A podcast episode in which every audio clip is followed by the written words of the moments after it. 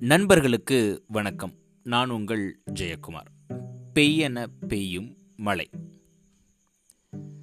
மார்கண்டேய புராணத்தில் நிகழ்ந்த ஒரு சம்பவம். பிரதிஷ்டானம் அப்படின்ற ஊரில் கௌசிகன் அப்படின்ற ஒரு தொழுநோயாளி வாழ்ந்து வந்தார்.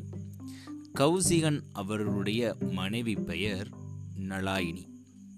நலாயினி கற்புக்கு அரசி அது மட்டும் இல்லாமல் கணவனுக்கு பணிவிடை செஞ்சு அவரை ரொம்பவே நல்லா பார்த்துக்கிட்டாங்க. தொழுநோய் இருந்த போதும்.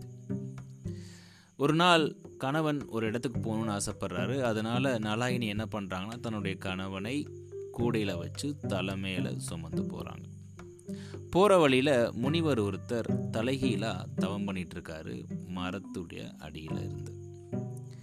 அப்படி கடந்து போகிறப்போ நலாயினியோட கூடை தெரியாமல் முனிவர் மேலே பற்றுது முனிவருடைய தவம் கலைக்கப்படுது. முனிவர் கோபமாறாரு.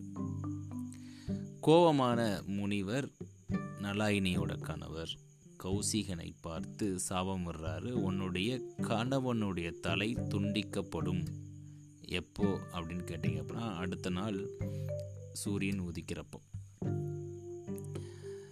நலாயினிக்கு என்ன செய்யணும்னு தெரியல. கெஞ்சுறாங்க கண்ணீர் விடுறாங்க. ஆனால் அந்த முனிவர் மனம் இறங்கவே இல்லை. ஒரு கட்டத்தில் நலாயினிக்கும் கோபம் வந்துடுது சூரியன் உதிக்காமல் போகட்டும் அப்படின்னு சொல்லிட்டு நலாயினியும் சாமம் விட்டுறாங்க. ரெண்டு நாள் சூரியன் உதிக்கவே இல்லை. தேவர்கள்லாம் ஒன்று கூடி மும்மூர்த்திகள்கிட்ட போய் முறையிடுறாங்க. மும்மூர்த்திகள் என்ன டிசைட் பண்ணுறாங்க அப்படின்னா நலாயினிகிட்ட போய் பேசி பார்ப்போம் அப்படின்னு சொல்லிட்டு நலாயினியை வந்து பார்க்குறாங்க அப்போது நலாயினிகிட்ட கேட்குறாங்க இதை கொஞ்சம் நீங்கள் வாபஸ் வாங்கிக்கோங்க அப்படின்னு சொல்லிட்டு. நான் திரும்ப பெறுறதுக்கு எனக்கு ஒன்றும் வருத்தம் கிடையாது.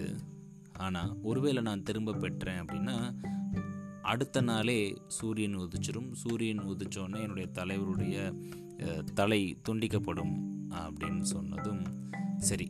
நான் வேணா முனிவர்கிட்ட போய் பேசி பார்க்குறேன் அப்படின்னு சொல்லிட்டு மும்மூர்த்திகள் போகிறாங்க ஸோ மும்மூர்த்திகள் முனிவர்கிட்ட சொல்கிறாங்க முனிவரும் மும்மூர்த்திகள் சொன்ன மாதிரி தன்னுடைய சாபத்தை திரும்ப பெறுறார் அப்போது மும்மூர்த்திகள் எல்லாம் ஒன்று சேர்ந்து முனிவர்கிட்ட சொல்கிறாங்க முனிவருடைய சாபமாகட்டும் தெய்வத்தினுடைய சக்தியாகட்டும் இது எல்லாமே ஒரு கற்புக்கரசிக்கு முன்னாடி தோற்று போகும் அப்படின்னு சொல்லிட்டு அவங்க அங்கேருந்து கிளம்புறாங்க.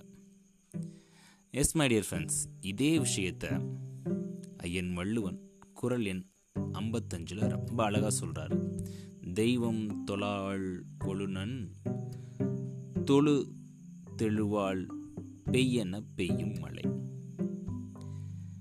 வேறு எந்த தெய்வத்தையும் தொழலாட்டி கூட தன்னுடைய கணவனை மட்டுமே தொழுது வாழும் மனைவி பெய் அப்படின்னு சொன்னால் மழை பெய்யுமா? இதைத்தான் வள்ளுவர் ரொம்ப அழகாக இங்கே குறிப்பிட்டிருக்கார். நன்றி நண்பர்களே மீண்டும் நாளை இன்னொரு பதிவில் உங்களை சந்திக்கிறேன். பெய்யென பெய்யும் மழை.